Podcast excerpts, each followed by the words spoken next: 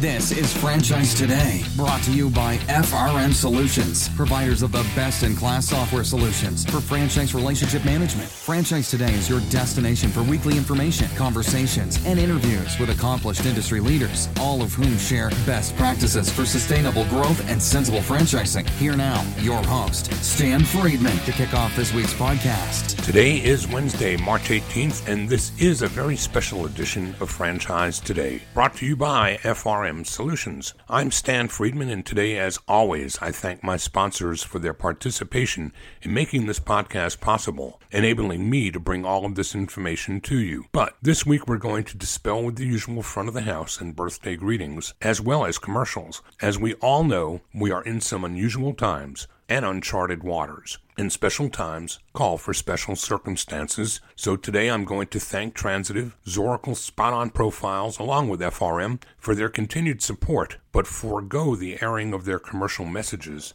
so as to get straight to the heart of what's gripped us all and frightened a great many. Of course, I'm talking about coronavirus, referred to by some as COVID 19, but known to us all as the global pandemic that has caused a polarization of life as we know it. First up today, we're going to hear from IFA President and CEO Robert Cresanti, who, between conferring with senators, congressmen, members of the Trump administration, bankers, members of the IFA board, IFA executives and staff, suppliers and franchisees, the CEOs of America's leading franchise brands, and the media at large, has been good enough to carve out a few minutes of his time for us to give us a quick look at all of this from his point of view. While, like us, there is only so much that Robert can do to protect us from the virus itself, he's going to speak to what he believes can be done by our elected officials to mitigate the impact that this pandemic is having on all sectors of franchising, from retail, food, and others in spaces directly affected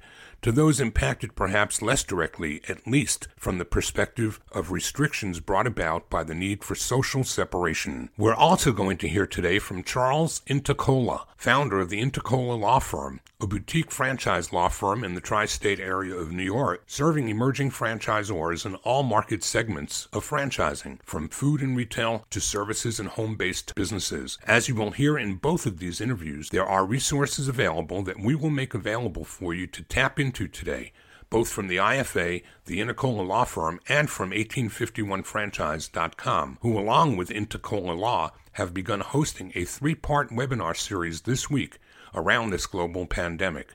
This will all be linked up to the Franchise Today Facebook page so that you may gain access and learn more information as it becomes available in the days and weeks ahead. So, let's begin right now with Robert Cresanti, President and CEO of the International Franchise Association. Robert, welcome back to Franchise Today, especially under some pretty stressful circumstances. Thank you so much, Stan. It's uh, my pleasure to be back and uh, appreciate you taking the time to talk to me. So, the ever changing dynamics of this pandemic has got us all riveted to the news and hearing from health officials, politicians, and Wall Street almost nonstop. I thank you, though, Robert, for taking this time and giving us a few minutes to share what you, as the leader of the franchising world, are seeing from our unique perspective and what is it that you're worrying most about above and beyond the obvious. Thanks, Dan. Uh, the House passed last week a piece of legislation that left us highly concerned uh, with regard to the franchise small businesses being left out.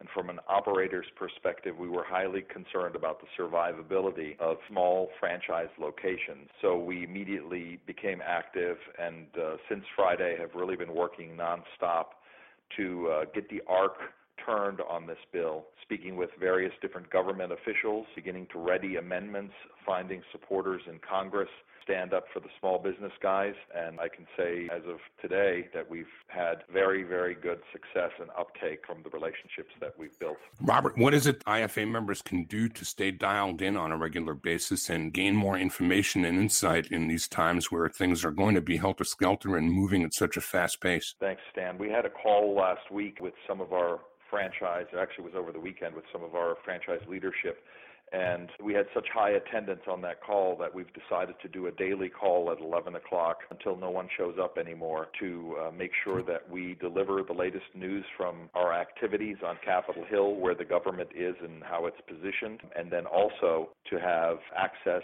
for our membership to the happenings. So we're going to be recording those calls. And if you missed today's call, because I think we can only put a couple of thousand people onto a call, uh, we'll record it and people can listen in. And I will link to the Franchise Today Facebook page, links to how to gain access to that call and how to get the latest information. In fact, how to become a member of IFA's FAN, Franchise Action Network, so that you're able to access any and all information in real time so that you can be up to date on all existential threats to franchising. But this is above and beyond the pale. Robert, when do you think this legislation makes it through and gets to the desk for the president to sign? I think it's a very wide open question at the moment. It's been stalled in, in the pro, in a procedural uh, process between the House and the Senate, and it may soon uh, be delivered to the table in the Senate. What has become clear since the time that it was passed from the House is that it's just simply not enough to help this economy if what the bill from the House originally purports to do, which is require employers to provide sick leave for their employees, government funding has to come to those employers in advance or coincident with the time that they're paying sick leave for their workers or Family and Medical Leave Act leave for their workers. And so we are working every possible angle to make sure that those small businesses some of whom I've spoken with that have uh, two to three weeks of window if they are subject to this requirement to pay their employees. After all, they already have enough fixed costs with their inventory and uh, the renting of the facilities uh, or the mortgage payments on the facilities that they have or own. So we are trying to make sure that the federal government provides the cash infusion at high speed to the businesses on the ground. And just for clarification, as, as currently drafted, those franchisees would have to be waiting for a tax credit maybe a year down the road to pay them back for that sick leave that they'd be fronting and that's just not tenable. That was the original reading of the bill. Since that time, the Treasury Secretary has issued a series of, of announcements, which we'll be going through on the call today, and your listeners can come back and, and listen to that call for more details. But to ease up that burden, that will eliminate uh, some of the payments or allow people to withdraw actual tax payments that they've already made. So I think there's some easing that's coming there, uh, but there's much, much more that needs to be done, and we're working all of those angles. The other thing today, Stan, is we're going to be taking input from people who are on our call with us so that we are better informed. We don't know all of the answers. The people on the front line that are running their businesses do know how we can best help them.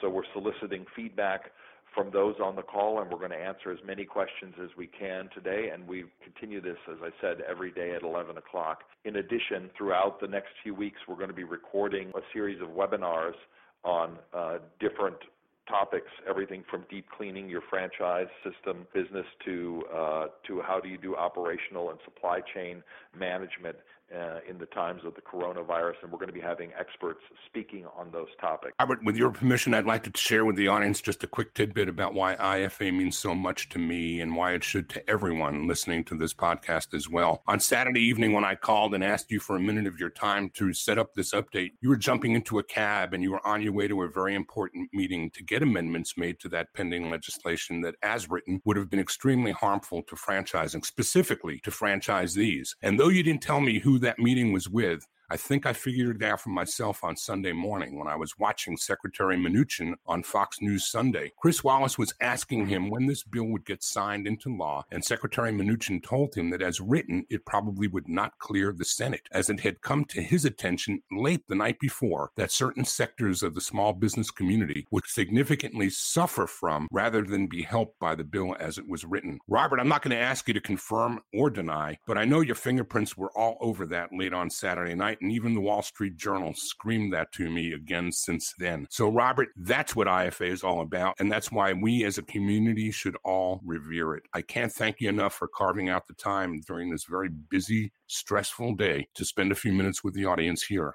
on Franchise Today. Thank you so much, Stan. Again, you can find links to all of the IFA resources that Robert and I just discussed on the Franchise Today Facebook page, or email me directly if you require further information. Next up, Charles Internicola is the founder of the Internicola law firm in New York's tri state, the New York City area, as well as Connecticut and New Jersey. Charles has posted extensive information for franchisors to be considering on his blog, along along with Nick Powills at No Limit Media and 1851franchise.com, will be discussing the pandemic in the first of three webinars they are hosting this week. Links to for these webinars will be found on the Franchise Today Facebook page. Charles, welcome to Franchise Today. Thank you. Good to be together and, and to be speaking today. So, Charles, this weekend I started receiving a significant number of emails from the heads of several companies with whom I do business as a consumer. These were coming from restaurants, retailers, online, digital places that I shop. All of these email correspondences were coming to me from CEOs of those companies telling me what they were doing to protect their teams, their customers, and their businesses from COVID 19. That got me wondering who might be doing that for franchising. So I began Googling, and much to my surprise, there was precious little information out there beyond the obvious guidance from some portals and others in franchising that were just pushing out CDC guidance about washing your hands and things like that. And then I found your blog. And my hat's off to you, Charles, for having the foresight to be out there so early, putting out this great information. So please talk to the audience today here on Franchise Today, who is very much in keeping with your world of emerging franchisors, and share with them, beyond the obvious guidance about the disease itself, talk a little bit about the impact impact on franchising at large and what it is that you counsel them to be considering at this time? Stan, um, so what happened organically is our firm represents emerging brands throughout the country. And so um, we're getting calls all the time. And these are fellow business owners. Everyone's concerned about very similar things cash flow, maintaining their systems, franchisee policies. And so the blog was a result of, of those communications in an effort to reach out to our clients. We've been updating it, by the way, and we're all in this in the long haul together. And so we, we have a bunch of updates there. But look, I, I, think a couple of things, and I think we're all starting to see I, we do need to brace for impact here, right? It's going to get worse. But I do know this, we're going to come out of this. And like all crises, that there's going to be there's going to be a time when we walk past this, whether it's in Q4 or beyond. My advice right now to franchise franchisors first and foremost is to be a good franchisor. I know that sounds simple. I know franchisors are faced with issues like cash flow, franchisees not being able to pay royalties, cash flow shortages. The key, I think, is we're all in this together. We're all in the same boat. As a franchisor, if we're focused on Q3, Q4, right now we have to put scaffolding around our franchisees. We need to protect them. We need to have the right policies in place. And again, I use the term good franchisor. That means we need to be proactive with communication, assistance, supply chain, um, and most important, to be pragmatic. Franchisors should be evaluating right now suspending royalty payments, depending on the industry, modifying their systems and procedures, and having open communications with their franchisees. You know, a term that you discussed, Stan, and that we've discussed together is force majeure provisions in franchise agreements, which basically say, hey, if we can't perform, you know, these obligations are suspended. And now there's some standardness in those provisions, but they vary on franchisor to franchisor. But my point to every franchisor is this. No matter what your agreements say, what authority you have, I would set aside for the moment your legal rights as to your franchisees, and we need to come up with pragmatic results. Right now is not the time to be pressing franchisees for royalties. I could tell you, even if somehow legally you were permitted to do it, it's not going to work out, right? We're going to be judged by how we respond to this crisis. I think it's going to be worse than what it is now. For sure, there's going to be a shakeout in the franchise industry. The trajectory of the franchise world is going to look very different prior to COVID, right? Prior to coronavirus. But like everything else, I think there's amazing opportunity and the sadness. I think brands are going to reinvent themselves. They're going to redefine their brand story through how they support their franchisees. And I think ultimately, I know come quarter four and come 2021, our franchise community is going to be stronger. There's going to be stronger brands, and I think there'll be better relationships with franchisees. I'm going to ask my audience to find their way over to your website and to your blog post. And I want to ask you too, before I let you go, to talk a little bit about a, a webinar that you produced produced with Nick Powills at 1851, which will go deeper in depth into some of the bullet points that you touched upon here today. I'm going to link both of those over on the Franchise Today Facebook page so that our audience will be able to access both your blog right at your website as well as the webinar that you and Nick will be doing today. Charles, I can't thank you enough for sharing with the audience today, carving out a few minutes in these crazy times and let's have you back on for a full segment once things settle down. Fair enough? Dan, I appreciate that. And, and again, the webinar is going to be, I know this will It's going to be three days this week. If anyone comes to your link, they go to our webinar page. We will send them, um, we'll give them access to the webinars. Again, this is a community event for everyone. Charles, I really do appreciate it, and I thank you for being out there. We've been talking with Charles Internicola, founder of the boutique franchise law firm that bears his name, about the impact on COVID 19 on the franchise world as we know it. Charles, thanks again. Dan, thanks for everything you're doing. Thank you. Thanks again for joining us here, and we'll be looking forward to linking into the deeper dive that will come from your webinar with Nick Powills and 1851franchise.com. I'm going to remind you again to check out the Franchise Today Facebook page for all of these links discussed today. And please, if you do nothing else, please heed the advice being served up by those who know and minimize unnecessary interaction with others. Whether you deem yourselves to be sick, at risk, or not, like everything else in franchising, it's about more than just one self. Everything that you do has implications, and those are realized by others. So please do what's best for one and all, and we'll all have a shot at getting out of this mess sooner than later and with the ability to make a stronger and speedier recovery. Next week, I'm back with another veteran franchise attorney, Mike Drum, who also happens to be a veteran home office worker. He'll be here with his top 10 tips for working from home for those of you who are going to have to start getting used to this for the very first time. For now, please stay safe, do the best you can, and I'm Stan Friedman, wishing you the best, the very best of all things franchising, and Franchise Today is out. Franchise Today is a production of FRM Solutions, providing best in class CRM tools to empower relationships with prospective and existing franchisees. No excuses, just solutions. Find them online at FRMSolutions.com. Join Stan every Wednesday at noon Eastern for another live episode of Franchise Today. Or, as always, download episodes on demand at blogtalkradio.com or iTunes.